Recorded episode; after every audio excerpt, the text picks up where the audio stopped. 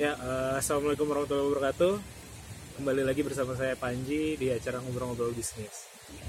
Kali ini sudah bersama kawan saya ini ya, namanya Emil Junior. Loh. Beneran Emil Junior namanya. Maksudnya belakangnya memang Junior gitu. Berarti bokap eh, Emil. Ya. Ini serius. Serius? Gue baru tahu nih. Eh, dan bokap lu bule Enggak. Indonesia. Ini. Dan tapi kenapa nggak pakai template kayak orang bule gitu sih? Robert Downey Junior gitu misalnya. Ya, karena kebetulan gue lahirnya bulan Juni jadi serius? Ya dan jadi alasan juniornya bukan karena Emil eh, anaknya Emil gitu tapi panjang sih sebenarnya ceritanya. Nggak cukup nih dua jam. Sekilas aja sekilas. Lahir bulan Juni. Ya lahir bulan Juni. Bokap gue namanya Emil juga jadi Emil mungkin Juni Or. lagi nggak kreatif saat itu kayaknya. Langsung aja ditembak Emil Junior. dan nyokap lu setuju setuju aja Iya. ya Emil ini eh, penggiat startup juga ya dia saat ini startupnya namanya Iresto Eh, mungkin bisa lo ceritain sedikit tentang Iresto Mil Oke. Jadi Resto ini sebuah startup yang bergerak di bidang software Hmm. dan klien kita restoran jadi kita membuat software ERP yang ditujukan khusus untuk restoran. Jadi apa sih ERP ERP itu Enterprise Resource Planning. Jadi um, basically satu software yang dibutuhkan untuk um, bisnis kelasnya sih enterprise sebenarnya dari awal kata enterprise, Enterprise tapi kita buat yang um, versi mininya untuk restoran-restoran ini karena ERP sendiri harganya mahal banget sebenarnya. Jadi kalau untuk restoran restoran biasanya kan kelasnya menengah menengah bawah lah. Oh ya nggak bisa disamain sama perusahaan-perusahaan kayak jarum misalnya. Biasanya yang pakai ERP itu yang kelas-kelas besar seperti itu. Tapi secara kebutuhan gitu ya, ya, tapi secara kebutuhan bisnis kan mereka sama juga sebenarnya. Proses-proses itu ada kan. Tapi nggak mungkin mereka pakai software ERP yang um, untuk kelas besar itu. Jadi kita buat yang versi kecilnya lah untuk yang tapi yang spesifik untuk restoran. Hmm. Kalau ERP itu berarti dari semua bisnis proses di perusahaan itu di cover ya. Hmm, ya. Jadi goal kita memang membuat satu software yang end to end jadinya eh, restoran tuh nggak perlu pakai beberapa software, cukup pakai satu aja dari kita kita sediain semuanya. Jadi dari dari sisi customernya, dari segi accountingnya, dari segi penjualan khususnya. Jadi semua bisa dari satu Penggajian karyawan juga di Iya, situ gitu. Ya. betul. Bahkan nyambung ke payroll juga ya kalau nggak salah gue pernah Hmm, dengar. iya. Berarti udah lengkap ya full.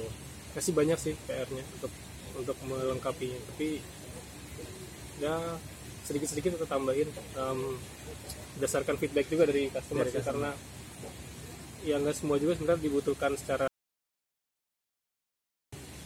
secara wajib gitu. Kadang ada yang nice to have aja kan. Nah itu banyak masukan dari dari dari klien. klien, juga. Bagus nih kalau punya ini, bagus kalau punya ini. Tapi kan nggak semua kita jalanin juga karena ada keterbatasan resource juga kan semua. Sama mungkin bikinnya yang general dulu ya yang Iya. bisa dipakai di banyak. Eh, kalau sekarang udah berapa nih kliennya? sekarang masih sekitar 50 sampai 100 lah.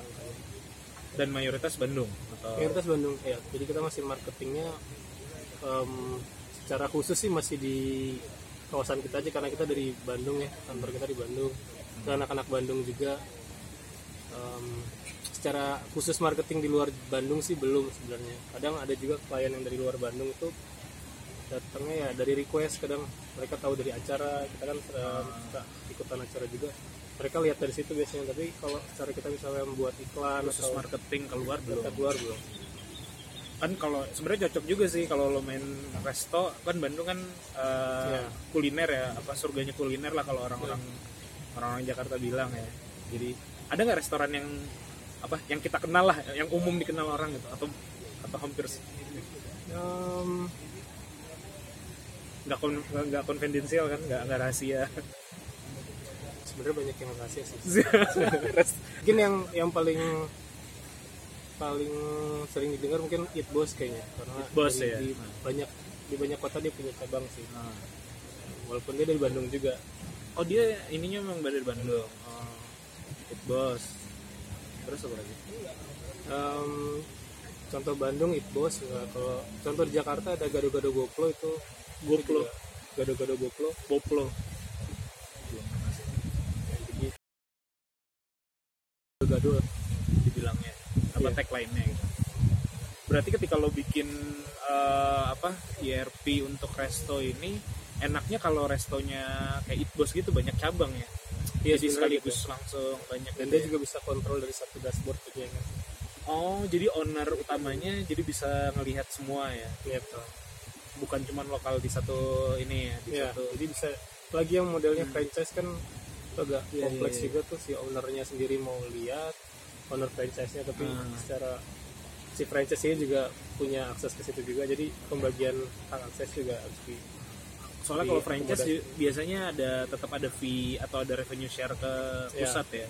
Dan biasanya biar sama-sama terbuka ya. iya betul jadi kalau Jadi kebutuhannya berarti kalau dari sisi bisnis eh, selain tadi memudahkan bisnis pro- proses di operasionalnya secara ini transparan ya Iya, kalau ada investor. juga Ah, semua. Oke Nah kalau di resto sendiri sebenarnya kan kayaknya kompleks ya. Lu kenapa sih mulai pertama kali masuknya? Maksudnya ya? dapurnya, menunya banyak varian. kalau Varian orang sih kadang orang suka bilang gitu tapi secara kalau dari kita sih kita malah merasa kita mensolving sesuatu yang yang kita lihat secara sehari-hari aja sih kadang kalau gue nggak kepikiran yang bikin bisnis yang ada di pulau terpencil misalnya atau menghubungkan em, remote area misalnya gitu tuh tapi kalau kayak restoran kan setiap hari kita Rest, hampir lah. hampir setiap hari kita ke restoran lah Em, kayak lu juga kan bikin antrian kan itu kan persoalan sehari-hari yang kita kita sendiri kena gitu Oh iya sih kalau di restoran kan kayak misalnya masalah ordernya waitersnya nggak Iya. datang-datang Betul. gitu ya yang yang sebenarnya secara feel kita rasain. Benar-benar. Yang kalau Jadi, kita, kita juga customernya gitu dan kita ngelihat idealisme apa kalau kalau gue jalanin bisnis ini gue pengennya kayak gini nih kita ada pikiran kayak gitu ya. Iya iya. apalagi dulu ini kan dimulai restoran dimulai sekitar tahun 2012 lah Hmm. waktu itu belum zaman Gojek kan jadi belum ada GoFood juga Oh iya iya. iya. jadi sebenarnya persoalan pertama yang kita mau handle itu di pencarian makanan sebenarnya jadi untuk review untuk order online Kayak food panda gitu mungkin ya. Iya, dulu ya. Food Panda masih ada di Indonesia kan. Salah satu benchmarknya untuk um, orderingnya di situ di Food Panda, Food Panda delivery-nya. Sekarang Food Panda juga udah udah cabut. iya cabut dari Indonesia karena nggak mungkin saing sama Gojek sih sama Iya, iya. foodnya. Walaupun di luar sih dia masih besar sih untuk uh, Food Pandanya.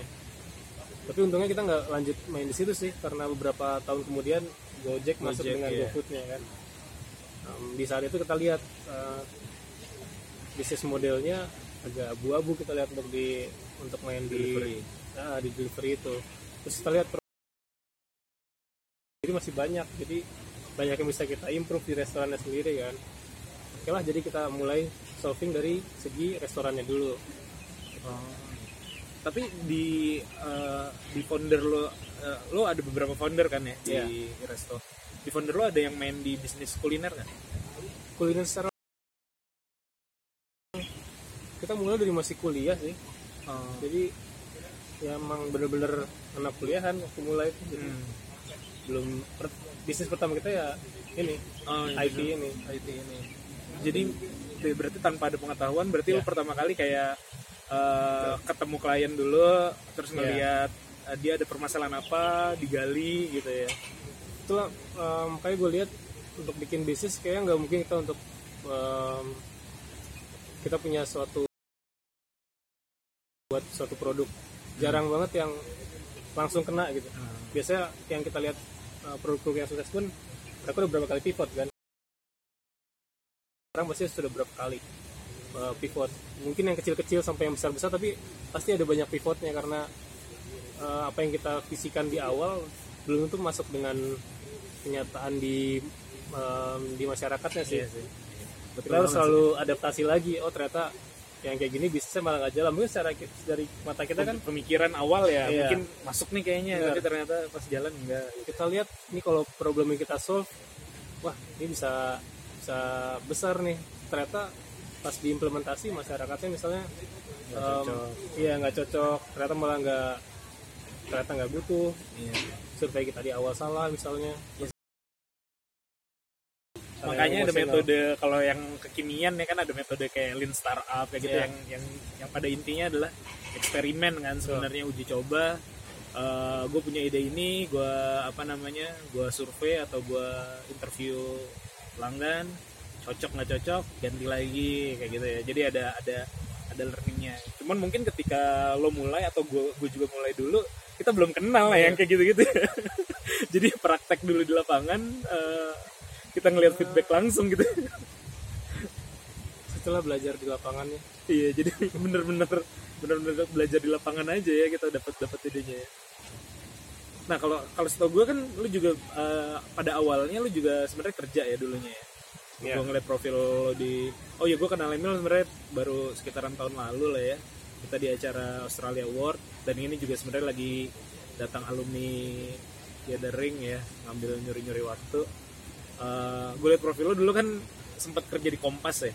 Kompas Kompas TV apa Kompas? Pas koran Kompas koran. Koran ya bukan yang .com-nya ya? Koran. Korannya ya bukan Kompas online ya.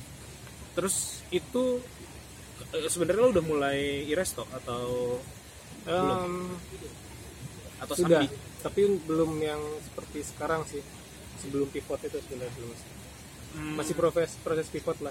Jadi secara brand sendiri sih nama Iresnya kita udah kita udah pegang dari dulu. buat dari 2012 sih. Kira-kira itu awal tuh gue bilang mulai dari 12 tuh dari mulai kata Iresto dan logonya sendiri logo- Em, untungnya kita buat nama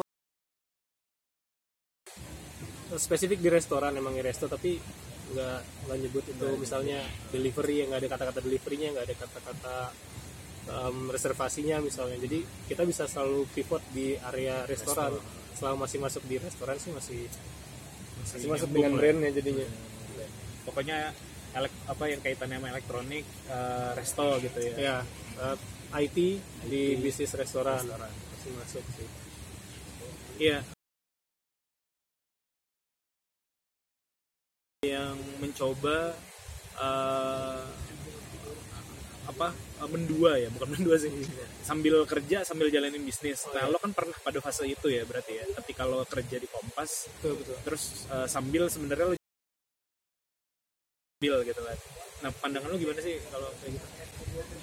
Di satu menurut gue sih di satu waktu bakalan harus meninggalkan kerjaannya juga untuk full time di bisnisnya sih. Hmm. karena pasti kita ngerasain juga untuk full time aja masih banyak yang nggak handle sebenarnya.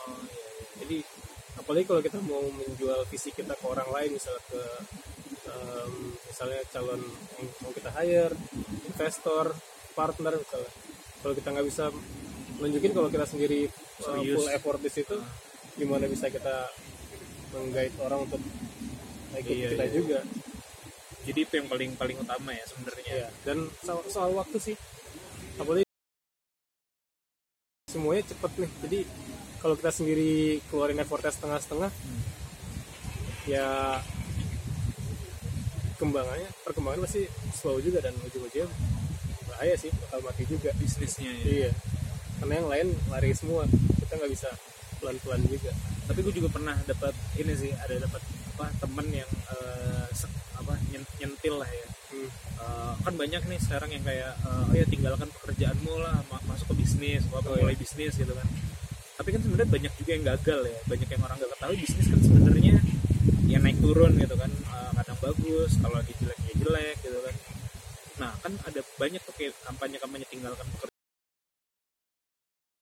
Eh, itu gimana menurut lo lo sebagai yang dulu pernah sambil kerja juga terus ninggalin bisnis terus eh ninggalin kerjaan sekarang jalanin bisnis jadi lo kan pernah merasakan dua Iya. ini ya gue sih setuju sih dengan em, intinya gue setuju untuk kita orang Indonesia harus lebih entrepreneurs, Betul, uh, betul. entrepreneurship. tapi ya tinggal dari sisi si pekerjanya yang akan pindah ke entrepreneurship ini yang jangan gegabah gitu maksudnya jangan buat sesuatu uh, suatu keputusan dengan emosional aja kadang kita lagi misalnya lagi banyak ikutan workshop tentang entrepreneurship atau lagi banyak motivasi gitulah. Terus tiba-tiba langsung aja jadi tanpa mikir panjang langsung cabut dari kerjaan padahal belum mikirin risknya juga. Ya mungkin banyak yang sukses dengan cara kayak gitu ya tapi kan nggak semua kita juga harus ngeliat resikonya juga. Apa kita mau jadi di berapa persen yang langsung gagal itu atau kita cuma mau ngeliat yang persen yang berhasil doang jadi menurut gue sih tetap harus dipikirkan. Diukur lah ya. Iya. At least kita harus punya ya jadi bisnisman ini kan entrepreneurship jika kita tahu bertanggung jawab sama kita sendiri lah. Hmm. yang tadinya kita di em, gaji gitu ya. iya digaji sama perusahaan lain kita ditanggung sama perusahaan lain sekarang yang menanggung kita sendiri kan kita kita doang. sendiri. Kalau udah meng-hire orang malah menanggung orang lain iya juga. ditambah lagi bebannya. Jadi sebelum kita meninggalkan perusahaan yang menaungi kita yang tadinya uh, menanggung kita kita pastiin dulu kita bisa menanggung diri kita sendiri sebelum kita mikirin nanggung orang lain lagi Iya. jadi at least kalau emang udah punya gaji tetap sebelumnya tahan dengan uh, tanpa digaji misalnya Hmm. lo harus pikirin dulu tabungannya kan Hmm. jadi kalau emang udah punya kerjaan dulu pastiin dulu yang bisnis yang kita mau bikin em, si apa berapa lama akan untung gitu ya Iya. Lama akan bisa menggaji kita gitu. Berarti lo sempat mengalami fase-fase ngela- ngejalanin perusahaan eh, tanpa digaji dulu gitu ya? Ada pasti. pasti ada ya. Iya sih gue juga dulu pasti pas lagi mulai. Dan Itulah iya dan, gunanya. dan itu yang sedikit apa eh, iming-iming bukan iming-iming ya. Orang ketika ngajakin tuh iming-imingnya bagus gitu. Iya, padahal yang yang eh, apa namanya yang risknya tadi yang tidak dimunculkan gitu bahwa ada resiko eh, bangkrut juga ada ada resiko kita harus tidak digaji dulu itu juga ada. Mungkin itu yang menurut gue sih kalau kalau campaign harus jadi entrepreneurship harusnya diimbangi dengan juga resiko gitu sih. Jangan-jangan iming-iming kebahagiaan gitu sih. Manis. Jangan janji manis ntar takutnya ya ada tadi yang gue bilang ada temen gue juga yang tersentil gitu banyak yang ikut tadi yang persis kayak lo bilang ngikut workshop segala macam akhirnya dicabut dari Lagi bisnisnya hype banget Lagi ya, hype banget. terjun ke entrepreneurship benar-benar terjun tapi, tapi kita harus punya parasut harus punya ya. parasut Oh, iya, betul, betul betul betul. Pastiin dulu parasutnya bekerja kan? Iya, iya, iya. apalagi kalau udah berkeluarga. Nah tuh, kawan gue ini kebetulan udah berkeluarga jadi dia kan ada tanggungan apa istri anak gitu kan yang lebih lebih banyak lagi sih. Ya resiko ininya ya. Iya sih tapi secara secara costnya sih gue setuju sih untuk hmm, bahwa harus lebih banyak Indonesia entrepreneur untuk orang jadi terus Iya kan kalau negara yang apa negara maju kalau nggak salah kan dua persen ya entrepreneur saya baru sih? Setengah itu baru ya baru kecil lah. Soalnya penduduk kita kan tinggi 250 juta. Soalnya untuk satu persennya aja dua setengah juta ya. Dari situ pun banyak yang gagal kan pasti Iya, iya. jadi tapi Ya. kalau gue lihat sih generasi sekarang ya nggak tahu eh, lu kan dari Telkom gue lihat kan juga terma kayaknya dari dulu dulu gue lihat tuh kalau di pameran suka banyak anak-anak Telkom eh, IT-nya yang bikin produk gitu kan. Eh, dan kayaknya makin ke sini makin banyak ya. Kalau ngelihat mahasiswa kalau ditanya mau jadi apa benar. pasti kebanyakan mau jadi ya entrepreneur, startup founder yang kayak gitu-gitu lah ya. Kalau kalau dulu kan mungkin iming-imingnya lebih kayak eh ah gue mau kerja di perusahaan ini, gue mau kerja di iya nggak sih menurut lo? Makin makin ke sini makin jadi tren gitu entrepreneur. kadang sih gue kurang yakin juga ya kadang gue em, giliran gue ngumpul sama orang-orang yang di dunia kita kelihatannya iya sih ternyata udah rame ya kelihatannya ya wah banyak banget yang hype untuk mau masuk ke entrepreneurship tapi kadang gue juga ketemu orang-orang yang kata startup pun Belum ngerti. iya masih Ah, ada yang malah eh, bikin startup misalnya eh gue bilang apa ya? Misalnya gue di startup sekarang. Oh iya gue tahu tuh startup. Konsep entitas gitu iya ya. mungkin dia sering dengar kata startup tapi nggak tahu eh, nggak tahu definisinya sendiri. Jadi dikira startupnya suatu perusahaan misalnya. Ah, jadi suatu brand perusahaan gue juga gitu. shock kan? oh ternyata ada juga yang masih belum tahu istilah startup sendiri walaupun sebenarnya yang banyak ngomong startup pun masih kurang paham juga Kurang paham juga, startup gitu ya. semua bisnis dibilangnya startup Iya. kadang tapi untuk eh, itu aja dia kaget banget kirain semua orang at least Iya, kayaknya udah tuh gue pikir udah perusahaan. enggak Belum, belum ya. ya ternyata masih ada. mungkin karena kita emang ya kadang kalau kita berkumpul sama orang-orang IT misalnya gue orang IT nih gue ngumpul sama orang IT gue anggap semua orang kan ngerti istilah-istilah dasar IT kan Iya, iya. karena gue selalu ngumpulnya sama mereka mereka aja Iya, iya. tapi pas keluar oh ternyata istilah ini nggak awam tuh Hmm. Kayak gitu-gitu. Karena kita banyak ngumpul sama sama entrepreneur kan. Orang yang datang ke kita pun kan yang Iya. udah tertarik kan. Jadi ya ya masih banyak sih sebenarnya yang yang masih nggak paham istilah itu sih. Hmm.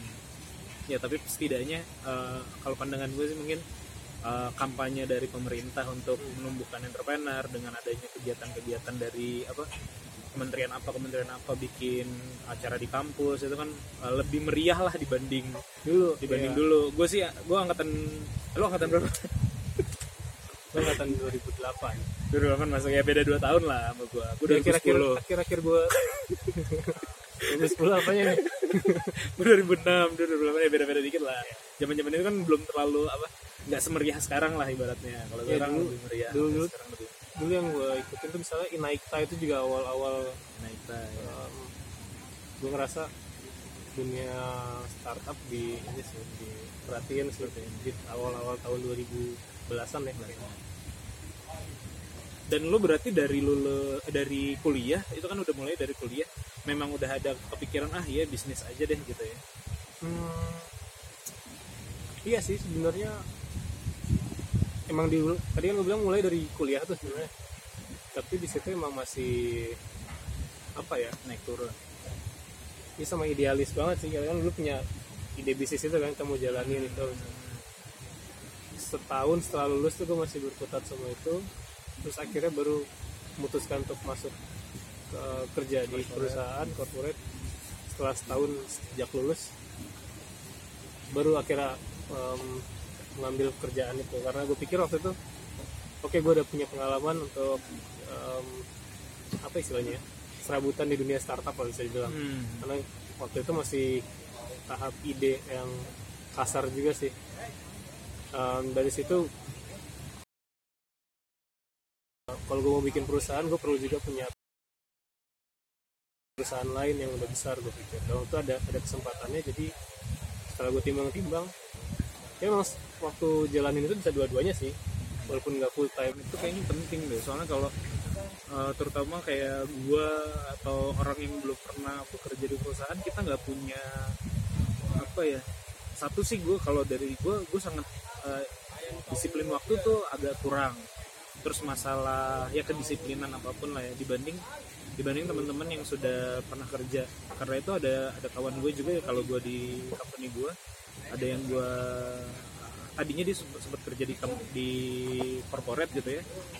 Akhirnya gabung jadi founder juga di company gue oh, dia rapi banget misalnya dari sisi manajemen dan segala macam. Dan akhirnya ngurus ke pegawai bagus. Sedangkan kalau gue dan kawan gue yang belum pernah ini deh nggak ngerti Kadang- gitu lah ya. Cara Iya sih. cara gue ngeliat itu juga kadang cara itu. em, untuk mempermudah kita ngambil perspektif dari Hmm, si karyawan kita Karyawan. misalnya. Sangat penting ya ya gitu ya. Nggak harus sih tapi emang gue lihat ada benefitnya ada dan lu sendiri berarti memang ketika visi tadi berarti kan eh, dari kuliah sudah mulai ini ngambil kerjaan memang tujuannya yaitu cari pengalaman dan untuk nanti modal untuk di bisnis ya.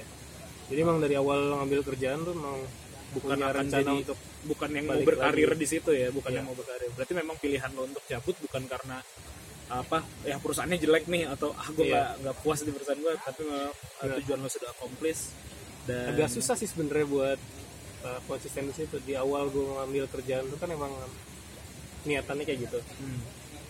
Um, tapi di tengah-tengah tuh pas sudah punya kerjaan tetap ya apalagi kayaknya selalu ada, ada apa namanya keraguan juga apa apa mau ngambil resiko di luar atau stay di sini tapi itu sih yang menurut gue penting kita harus selalu ingat lagi um, misi kita di awal kadang yang bahaya tuh terjebak zona nyaman itu sih Ah, ya iya, nggak sih, iya sih, betul. Jadi udah di situ udah dapat gajian enak, gaji lumayan, bisa catch up dengan yang lain. Iya. gitu. Tapi menurut lo eh, setelah di, dunia, di dua, dua dunia ini ya, yang paling enak apa sih kalau di sebagai founder gitu ya, sebagai sebagai entrepreneur lah dibanding dengan ketika lo pas lagi kerja. Gitu.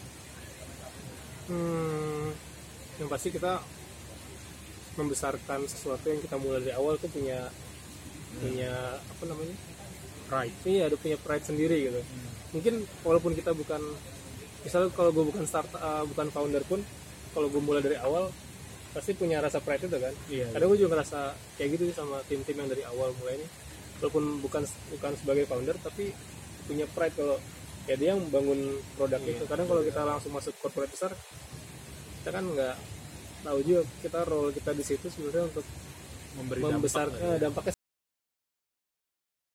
tapi kalau kita di startup kan hal kecil pun bisa Iya. jadi besar yang kita lakukan ya. si karyawan yang tadinya tahu nih startup dari nol terus sekarang udah jadi misal dia di hire di karyawan ketiga karyawannya sekarang udah 20 misalnya. Dia kan tahu dia eh, terlibat di satu yang Dari semakin awal. besar. Nah, bisa lihat juga perkembangan produknya. Kalau dari sisi lain gitu dari sisi apa jaringan gitu kan. Mungkin kalau teman-teman kantor eh kalau kalau orang-orang yang kerja kan mungkin lingkupnya hanya di situ aja. Sedangkan kalau kalau di startup mungkin bisa lebih luas kali ya networknya. Oh ya ya apalagi ya? Yang paling bisa sih pride itu sih sama merasa kayak apa ya produk tuh kayak gue belum belum merit dan belum punya anak sih pak. Jadi eh, jadi ini adalah produk anak kita tuh kita kadang anggap itu kayak anak kita sendiri gitu kan. Kita dari nol kita kalau punya anak kan dari nol kan dari lahirin sama kayak produk juga kita melahirkan produk itu juga gitu. Ya enggak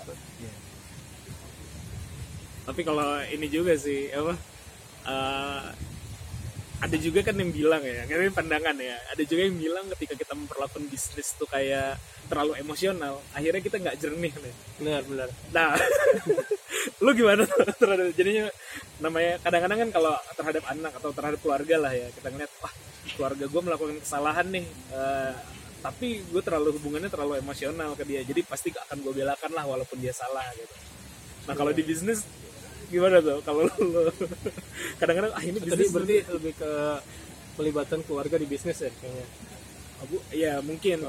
Tapi tapi pandangannya kayak kayak misalnya kalau misalnya ini startup atau bisnis yang kita jalanin eh, kalau kita terlalu emosional emosional attach gitu terlalu tinggi ah ini bisnis kayaknya nggak menguntungkan nih misalnya. Tapi secara ini oh, gue nggak mau nih anak gue nih gue mau nggak mau kehilangan nggak mau gue tutup lah misalnya. Iya sih banyak yang nah pandangan lu gimana? Kayak gitu. Soalnya ada juga nih dan gue juga lagi dalam dalam posisi beberapa bisnis lagi gue coba ini ya sebenarnya gue off kan ada yang gue freeze gitu gitu sebenarnya. Kadang-kadang juga ada feel kayak gitu sebenarnya. Menurut gue sih gue sama orang-orang gitu gue salut sih. Em, tapi tergantung sih niat awalnya kayak gimana ya. Apa emang membangun bisnis itu untuk cari keuntungan membangun suatu empire gitu kan. Atau emang meluapkan apa namanya passionnya kan. Kalau emang dari awal niatnya passion ya nggak perlu ngelihat untungnya berapa sih. Berarti malah gue eh, lebih salut terhadap yang kayak salut gitu. banget sama berarti passionnya tinggi banget.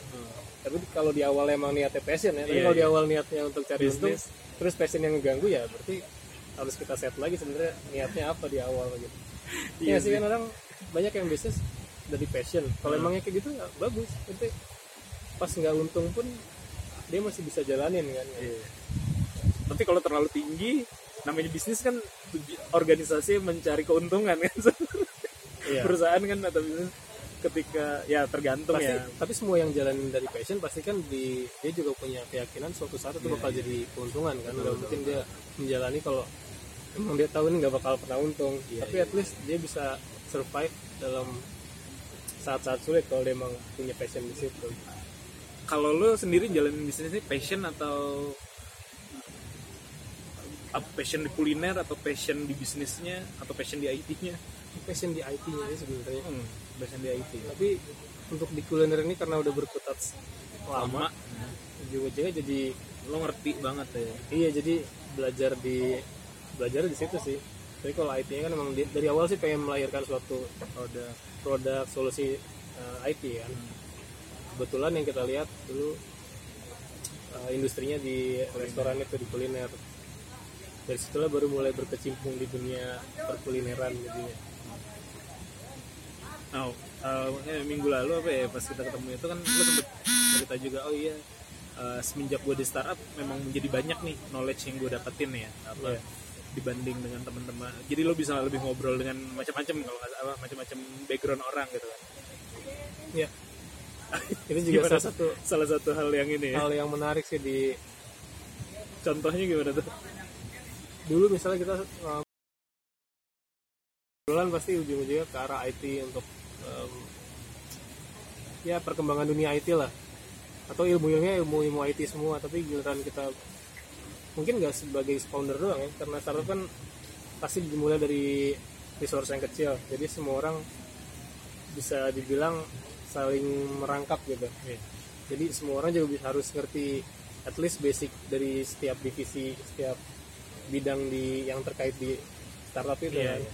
karena saling terkait gitu nggak bisa di awal-awal satu ini, orang bisa ngerjain banyak lah ya general Iya. lah ya generalis lah ya bukan spesialis generalis dulu tetap harus punya skill yang khususnya tapi harus tetap tahu at least basicnya dari setiap divisi lain. Itu yang serunya kadang kalau kita kerja misalnya kita taunya kita berkutat sama area itu aja nggak nggak peduli. Misalnya gue kerja di IT gue nggak gitu peduli sama orang iklan sama orang accounting misalnya. Ya ngapain gue ngomongin itu? Iya. persoalan di IT sendiri aja udah banyak gitu kan. Nggak ada waktu buat ngurusin itu dan emang nggak tertarik. Tapi kan kita di kita bangun suatu bisnis kita tahu area-area itu penting buat bisnis kita kan? Mau nggak mau kita pelajarin juga.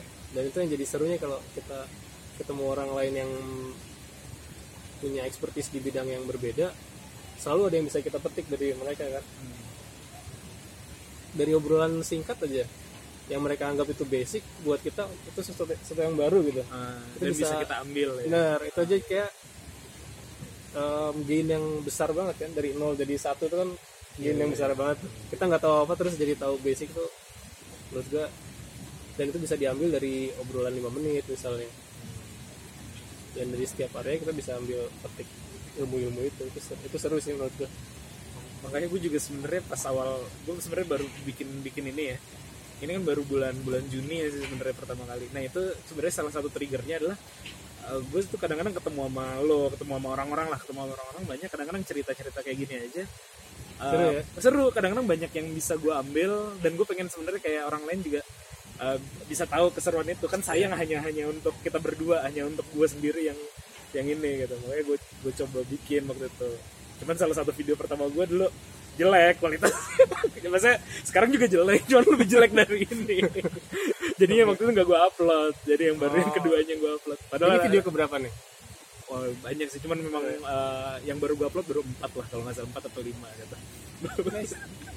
Ini video ke sembilan mungkin ya. Sembilan. Nah jadi berarti tadi kalau yang gue gue tangkap ya yang dari lo omongin kalau gue simpulin satu eh, kalau menjalankan startup tuh berarti sifatnya lebih kayak eh, oh ya ini pride. Gue membuat sesuatu yang tadinya dari tidak ada jadi dan juga apa namanya memberi dampak ya berarti ya. Memberi dampak eh, hal kecil yang kita lakukan di suatu tempat yang kecil itu jadi besar gitu. Dibanding kita melakukan sesuatu hal yang besar di perusahaan yang besar ya belum terlalu kerasa gitu ya. Kita bikin misalnya suatu produk IT yang canggih di Kompas gitu misalnya. Eh gue atau di perusahaan apa lah nggak nyebut merek ya. Apa? Mungkin dampaknya nggak dirasakan oleh orang banyak ya karena apa bahkan dirasakan oleh direkturnya mungkin belum tentu direkturnya tahu gitu kan apa yang kita buat. Jadi dan jadi itu mungkin jadi trigger juga buat gue lihat juga selain tadi selain apa namanya selain orang eh, ingin ma- bikin entrepreneur banyak juga anak-anak muda sekarang yang nyari kerja ke startup kan termasuk kampanyenya si siapa namanya si pendirinya buku, eh, pendirinya Alibaba itu Hmm. Jack Ma kan bilang oh ya lo kalau umur sekian kerja di perusahaan yang kecil yang lo tau bosnya lo ngikut ke orang gitu kan agar Iya. agar apa namanya ya agar bisa tahu lah biar generalis tadi itu. Kalau dari sisi bisnis gimana nih visi lo ke depannya? Eh, ada yang lagi lo mau achieve nggak nih dalam dalam eh, kurun waktu tertentu? Um, rencana sih mau fokus ke fokus ke produknya. Dan kayak tadi gue bilang kita nggak nggak fokus marketing secara luas. Jadi emang yang ditarget yang sekitar sekitar kita dulu gitu. Terus sekarang kita mau mulai Ekspansif. iya mungkin uh, fokus di kota-kota terdekat dulu terus itu mungkin baru berarti apa namanya Iresto akan semakin berkembang dan berkembang terus ya dengan Amin. ya. Kita doakan bersama oh iya ini satu juga nih ada ada ada juga yang sempet apa beberapa kali orang nanya juga ke gue gue gue nanya ke pandangan gue banyak yang bilang kan startup tuh kayak istilahnya apa eh, produk yang belum matang dan butuh investor dan biasanya bakar duit untuk untuk, untuk melakukan itu pandangan lo gimana sih terhadap itu Nah, juga sih pandangannya ya. Emang karena banyak kan sih startup mainnya di invest ya, Hmm. berdasarkan skalanya untuk dievaluasi tinggi dan ujung-ujungnya sih ya intinya intinya selama perusahaannya jadi besar sih dan menguntungkan semua foundernya ya kalau yang yang mendirikan si foundernya. Pasti setuju setuju aja sih. Tapi mungkin tetap kita harus ngelihat um, kalau gue pribadi sih gue lebih fokus ke surviving si perusahaan dulu tanpa tanpa invest dulu. Jadi tetap invest harus jadi apa ya istilahnya? Katalis lah ya. Jadi dengan punya investasi jauh lebih cepat gitu progresnya. Tapi tapi secara bisnisnya pun- sendiri harus menguntungkan harus bisa hidup dari bisnis sendiri. Ya Ya, mungkin untuk masuk ya sebisa mungkin sih kita nggak nggak kalau bisa nggak perlu ini ya investasi ya. Jadi emang semua foundernya ya ownernya gitu. kadang untuk yang pasti sih kalau untuk jadi perusahaan-perusahaan skala besar foundernya sendiri jadi ownershipnya jadi semakin kecil kan tergerus sama investornya dan malah kadang udah terlalu udah jadi prioritas sama. jadi hampir sama kayak bekerja di perusahaan orang orang sih dan mungkin itu kayaknya banyak yang orang-orang lupa juga ya. Jadi kesannya bikin startup atau bikin bisnis itu bikin bisnis lah ya. Eh, apa namanya kesannya ya udah gua cari investor gua mengurangi ini gua. Padahal ya yang lebih esensi adalah ya kalau bisa ya perusahaan ini punya kita full ya kalau bisa. Emang eranya emang banyak ya, startup ini lagi booming ya. Jadi investor-investor juga banyak yang hmm, apa ya masih banyak mengambil resiko kan? Sebenarnya yang udah udah return ke investor sendiri kan kecil.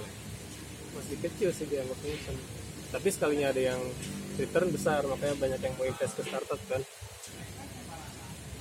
Dari situlah banyak yang gue rasa invest. Apalagi kalau punya kompetitor sama-sama invest kan. Hmm. sama-sama bakar duit itu yang bahaya sih menurut gue. Tapi kita sebagai konsumen yang menikmati sih Iya. kalau ngeliat dari konsumen sih ya konsumen menikmati sih. Silakan. Kalau dari dari sendiri eh, dari lo sendiri Irasto ada rencana buka investment nggak? atau lagi approaching atau gitu? Kita sih selalu tapi nggak nggak nggak fokus. Mana ya kalau ada yang mau masuk em, kita terbuka tapi nggak nggak mencari secara spesifik. Hmm, nggak spesifik nyari lagi nyari investor itu enggak tapi tetap melihat benefit sama ya kita pertimbangin lagi lah. Benefit ke perusahaannya gimana. Ya terakhir mungkin ada yang ingin lo sampaikan pesan-pesan atau jadi sebenarnya kalau yang viewers gue kalau eh viewers kalau gue lihat yang subscribe di gue tuh eh, ya banyak kan teman-teman kan memang ini gimana apa demografinya ya. Geografinya ya sebenarnya banyak banyak ke bisnis sih Anak-anak, bisnis. anak muda. Nggak ada. Kan gua konten-konten panjang nggak mungkin anak-anak sih. Kalau ya kan? Barangkali ada pemilik resto yang nonton. Ya. Coba buka iresto Jadi buat- id iresto.com ya jadi cek coba cek produk kita di www.iresto sambung ya iresto ya. E resto. Sambung jadi e resto bacanya .co.id dot koit ya www.iresto.co.id atau mungkin bisa di search ERP restoran. Software ERP restoran. Bandung. Pakai Biar- Bandung ya. Biar biar biar, biar di atas. Iya betul. Ada kalau untuk kalau untuk pendiri yang mau mulai bisnis lo ada ini gimana? Atau yang lagi tadi yang lagi kerja eh, mau bisnis pesan-pesan gitu. Ya mungkin tadi ya yang soal biasanya kita se- sering sebut ke bisnis terjun ke dunia bisnis gitu ya. Memang literally kadang orang ya main terjun aja. Jadi ya kita nggak boleh lupa kalau orang mau terjun pasti punya parasut kan atau atau punya pegangan lah, punya tali. Itu yang harus kita pastiin dulu sebelum kita terjun um, safety kita apa gitu. Karena kalau kita jatuh pasti merembet ke mana-mana kan keluarga. Masih banyak yang walaupun kita masih sendiri pun masih ada keluarga misalnya. Orang terdekat. Kadang kenanya ke lingkungan kita. Jadi sebelum kita terjun pastiin kita uh, udah megang safety buat kita lah. Misalnya ya kalau misalnya udah punya pekerjaan ya nabung dulu lah untuk uh, dihitung dulu Masa-masa resikonya gimana. Gitu. jadi tahu kapan misalnya harus backup. Harus mundur kapan misalnya. Kalau kalau parasutnya nggak bekerja misalnya kan kita tahu kapan. Tapi jangan main langsung terjun. ambil resiko terjun.